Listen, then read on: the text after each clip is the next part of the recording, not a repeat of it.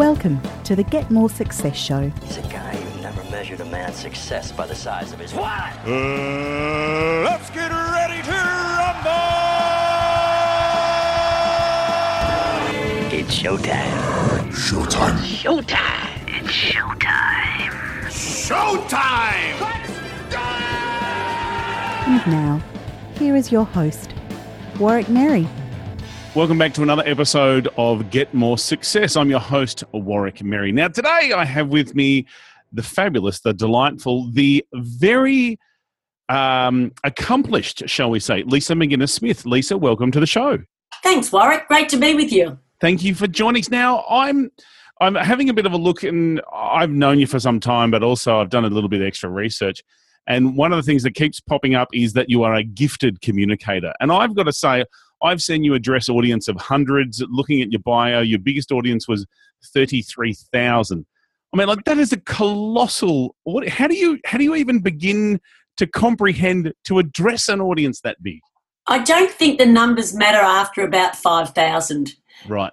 When we very first saw that arena, we we you know walked in and had a look right up from high at the back, but there was six big semi trailers down on the floor, you know, helping to set up, and they looked like they were Matchbox toys. So that's when we realised, wow, like this is an amazing arena, and we weren't going to be able to see anybody, you know, really past probably the first hundred Right. rows. After that, you just don't see anything except the audience has you on a 20 meter by 20 meter screen and a close up on your face. So they look like you're close to them, but it's a Right. pretty daunting thing. Yeah, and look, when I've I haven't personally haven't addressed the thirty three thousand yet, but when I go to concerts and stuff, you can actually see the time delay as the sound travels. Like when people are clapping in time, you'll see the delay. Did you did you hear any echoes of yourself or that delay as a speaker?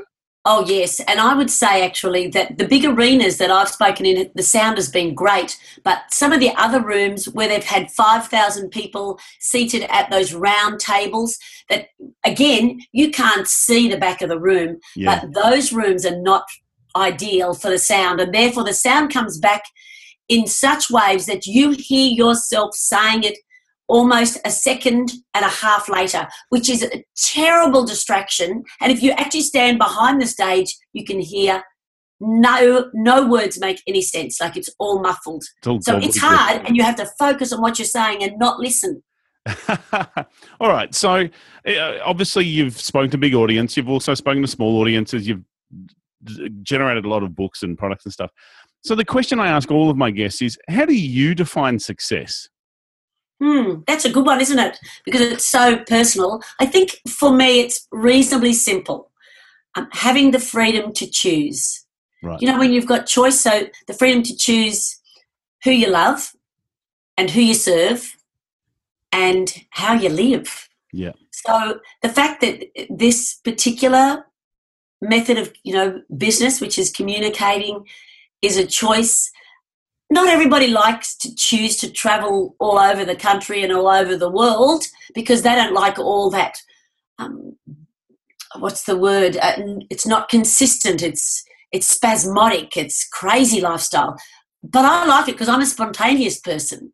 So I love things off the fly, and I don't care if they make a change at the last minute.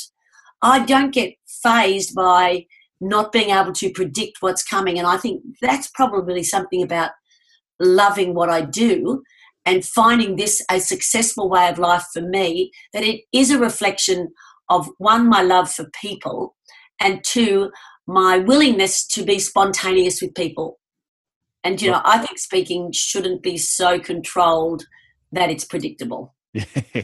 And, and I suppose the other thing that you have chosen is that your husband works with you in the business. Uh, in setting up this interview, we were dealing with your husband to actually make it happen because you were out actually you know, doing stuff. And so, how long have you been working with him in the business? 25 years. Now, there are some people who find it's difficult to sustain a marriage of 25 years, let alone a marriage, and working with them essentially 24 hours a day. Yes. What's your secret to being able to be together but not drive each other insane?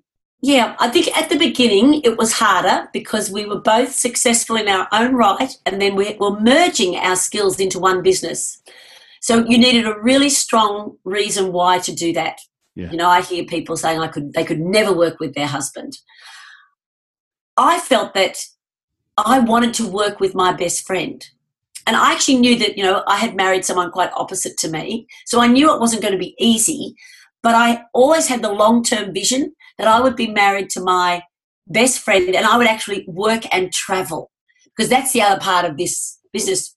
We're always going somewhere. And to go on your own and then have all these amazing memories and have nobody to say, look at that, remember that. So I could, I kept the long term vision in my mind when it was difficult because at the beginning, to make it work, we separated the tasks. These are your tasks and these are mine, and we were to take our cotton little picking little fingers out of each other's business.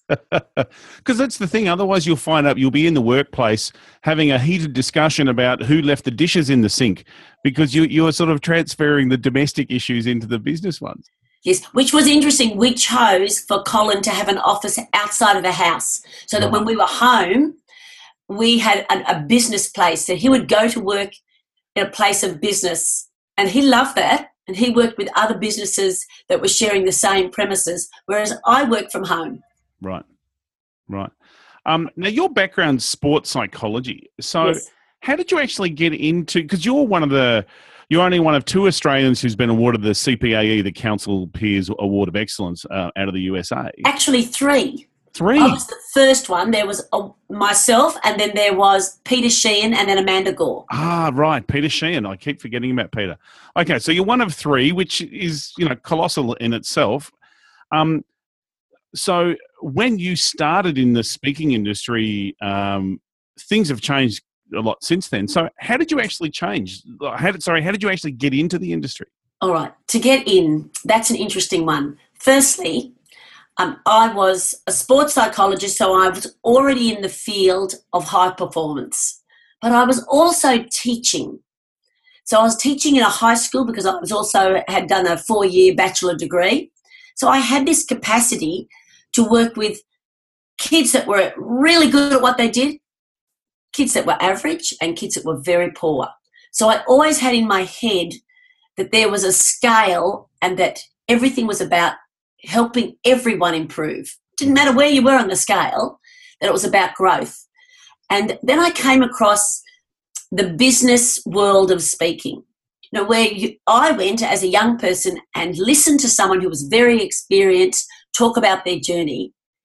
And I was enthralled to see that a lot of the principles they were talking about in their business was similar to what I was teaching in sports psychology.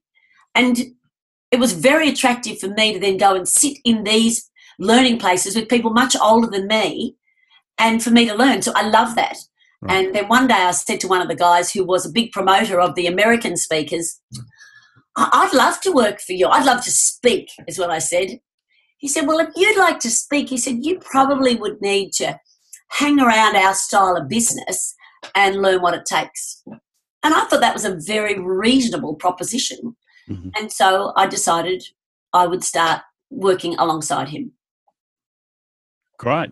Um, and so fast forward to now, because you've done a lot of work internationally. Like you've spoken 26 different countries. Yeah, a lot of countries now. So what's been the most like exciting or novel experience? Because no doubt that you've been asked to speak at some weird and wonderful places. What's one that stands out for you? Yeah, it's interesting, isn't it? I, I would say lots stand out. Look, Dubai was pretty fascinating because you usually stay in the most amazing resorts, you know, out on the palm, Yeah. and you catch your little golf cart and go to a place where there's a big swimming park. And I mean, all of this is happening around you. And really, I've been flown to the other side of the world for how long? Well, in this case, I felt like I had my money's worth because I got to do two one and a half hour sessions. So I thought that was a great, you know, opportunity and a chance to really give something back. But that's so different to being flown to the USA to a big arena for 45 minutes. Yeah. It's a long way to go for 45 minutes. And sometimes they'd say, could you cut your time down? You know, what program's running over. Could you do 36? Yeah. I'm thinking, you're paying me. I'll Yeah. do whatever you need. But I still thought, how extraordinary. Yeah. just a short amount of time. and and so how surreal is it for you to be you're on the stage you're talking to 33,000 people no doubt at the end you get a standing ovation and lots of rah rah rah and then you go back to the hotel room and it's just you and your husband Yes, but see, that's the difference. It's my husband and I. So when we finish, we can also look at one another and go, wow, wasn't that amazing? And then we can go out to dinner together, um, you know, pull it apart, talk about it. What do we love? What, what could we have done better? We debrief the whole thing right and we get to share it. Yeah. So I think that's one of the secrets to my longevity and my ability to keep growing is that my husband has been such a vital part of being a part of every presentation because every time I speak, I get feedback. How many speakers get honest feedback? yeah yeah No- and my husband's you. quite left brain, you know, engineer. So he looks at things through different eyes to me, which allows me to serve the men and women that think like him. Yeah. So okay, so let's talk about. So you've talked about you know the big Dubai and American stadiums and stuff, and obviously there's a lot of glamour and and um, posturing with some of these big events. What are some of the events that have meant the most to you? Because I know you've done a lot of work with kids and you've done a lot with different charities as well. Yeah. So what are some of the events you've done that have just, for whatever reason, just kicked you in the guts and you've just gone, oh wow, what an impact.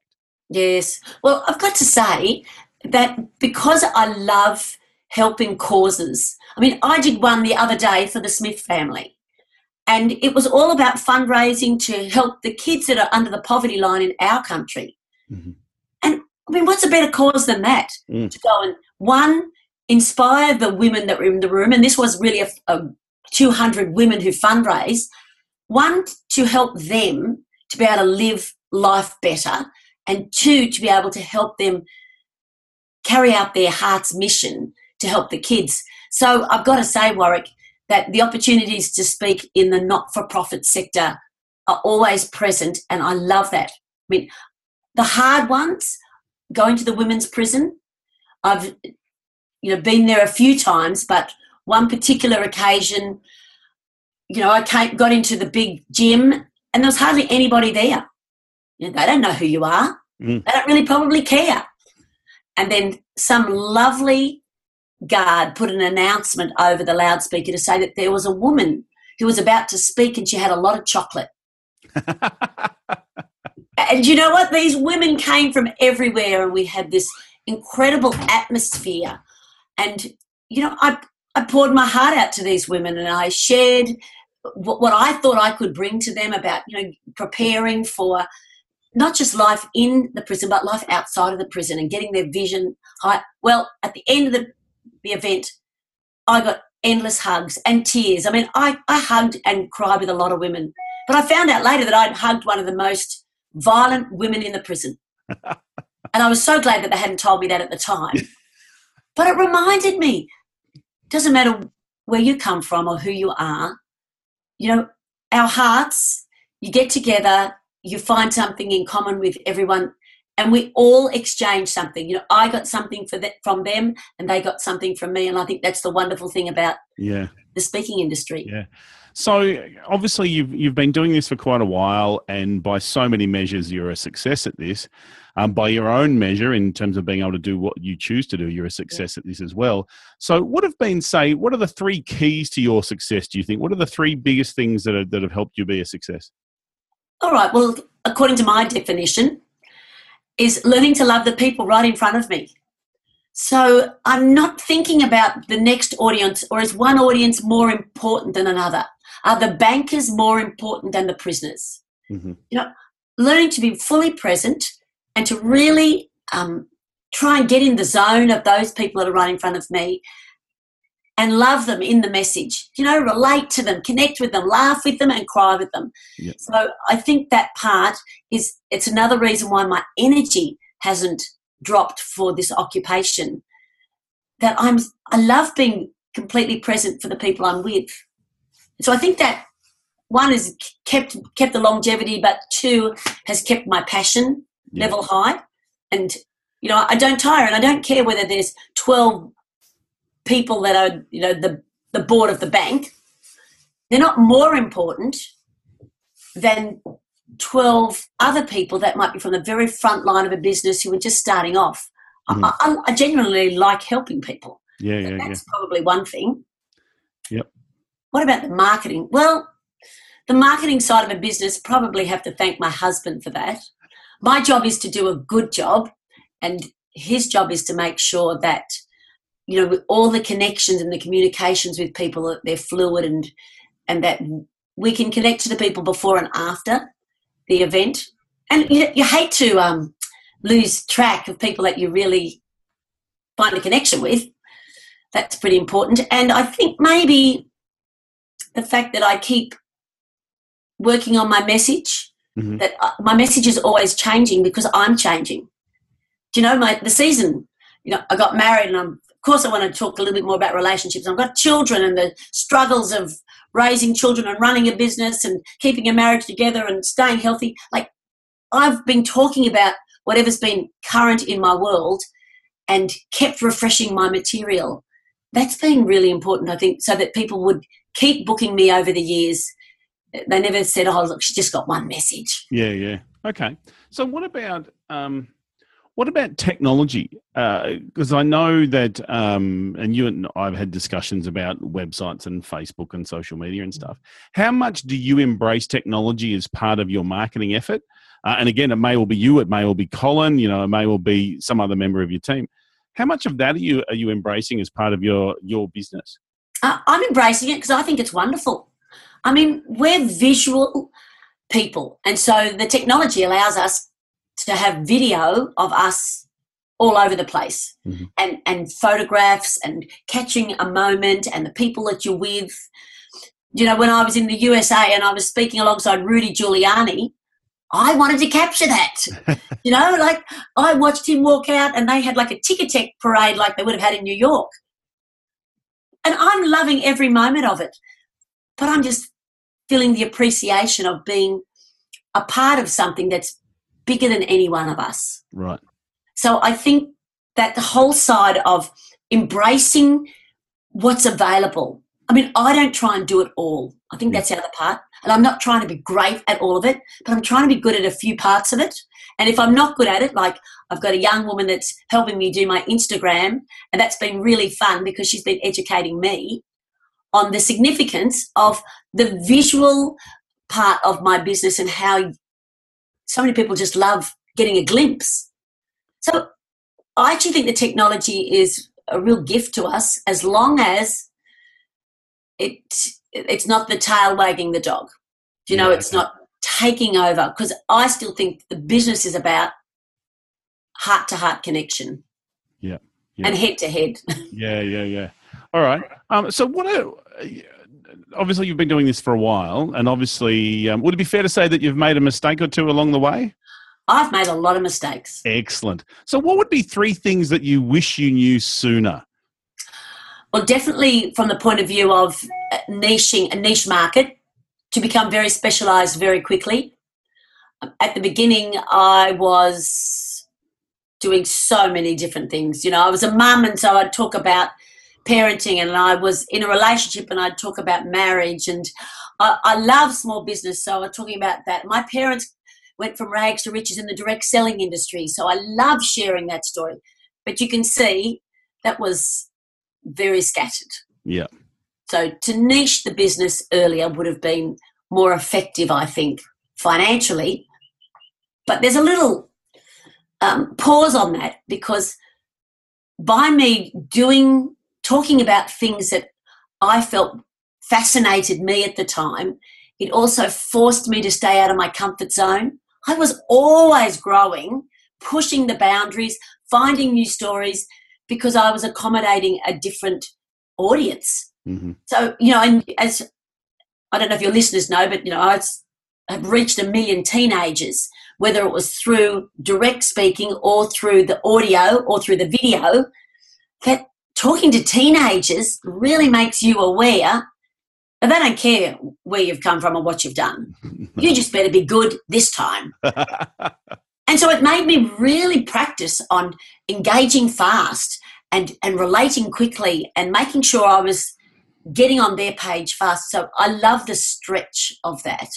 And therefore, when I didn't do that, of course, I would, well, I mean, you can't do it all well at the beginning. That's the problem, Warwick. Yeah, yeah, You've got to do it poorly before you do it well. Yeah. And sometimes I would throw myself into a situation where I wasn't quite ready for it. yeah. And I mean, I mean that has its good and bad sides. Um, I think another thing that really has been a flaw for me throughout my um, career in the last 10 years is that sometimes my greatest stumbling block was my former success. Okay. So thinking that I knew a lot and not always being quick and receptive to learn from some of the new speakers coming in, from the younger ones. And even though I hate to admit that, that I think sometimes that I blocked the learning that was right in front of my face Right. by going, oh yeah, uh, yeah, yeah, I know that. But you know, who cares if you know it? It's not what you know, is it? Yeah, It's yeah, what you're yeah. doing with it. So, you know, I think I'd sabotage my own progress at times. Right. So your your focus now is raising performance or increasing performance, yeah? yeah? Yes. So what does the future hold for Lisa McInnes Smith and, and your business and your career? Ah, well, I think that part of a big chunk of high performance, raising performance, building the teams that will be high performers together and trying to lead that process, I don't think the topic is going to be obsolete. Mhm. I think we're always going to be trying to get better. So that side's good for me Yep. because there's a lot of people that have never heard half the things that I would love to share. And there's a lot of things that are still to come out of the research that we don't none of us know yet that are going to help all of us become better performers. Mhm. So I don't think the speaking's going to stop, to be honest. You know, other people are thinking, oh, they're going to retire. They've had enough of the travel. You know, because my husband and I are such a, a fun team, I actually feel like we're refiring at this stage. You know, when other people are thinking about settling down and staying put, you know, we've got offers to go to Brazil and offers to go to the um, uh, the Norwegian com- countries and offers to go to Russia and like we're not thinking, oh no, we don't want to go there. we're thinking, how amazing! Do you know what an extraordinary oppor- opportunity? And I think we're just gearing up for another level of uh, communicating, but maybe we won't push ourselves at the same level of schedule. You know, we pick and choose. Well, we do pick and choose now much more than we did in the past. Yeah. We try to find companies that you know we're aligned in values, so that we're actually speaking to people who we can truly help build them build their business. Yeah. Yep. Great. Um, we're just about out of time, but I'm sure some of the people who are listening are thinking, oh, what can I do to increase my performance? So, what would be the two things for anyone listening who's thinking, how can I be better at whatever it is that I do? Um, in all the work that you've done with increasing performance, what are some of the things that, a couple of things that they could do? All right. Well, I'm always thinking small increments of change fast. You, might call it habit stacking, where you're actually putting one little change, connect it to another one, and you keep adding these new behaviors in. So, for example, I teach people 20 second workouts. Come on, if you've got an office chair, then let's do 10 dips while you're at it. And one of my clients the other day was telling me every time she goes to the bathroom, she does 10 push ups on the bathroom bench. So, those quick little changes that are added in fast to one to give you energy, two to give you strength.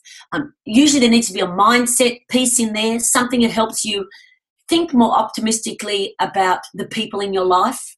Less put downs, more, you know, praise. They're just tiny habits, but it's the little things that actually help us to get momentum, and then we can move faster on bigger changes.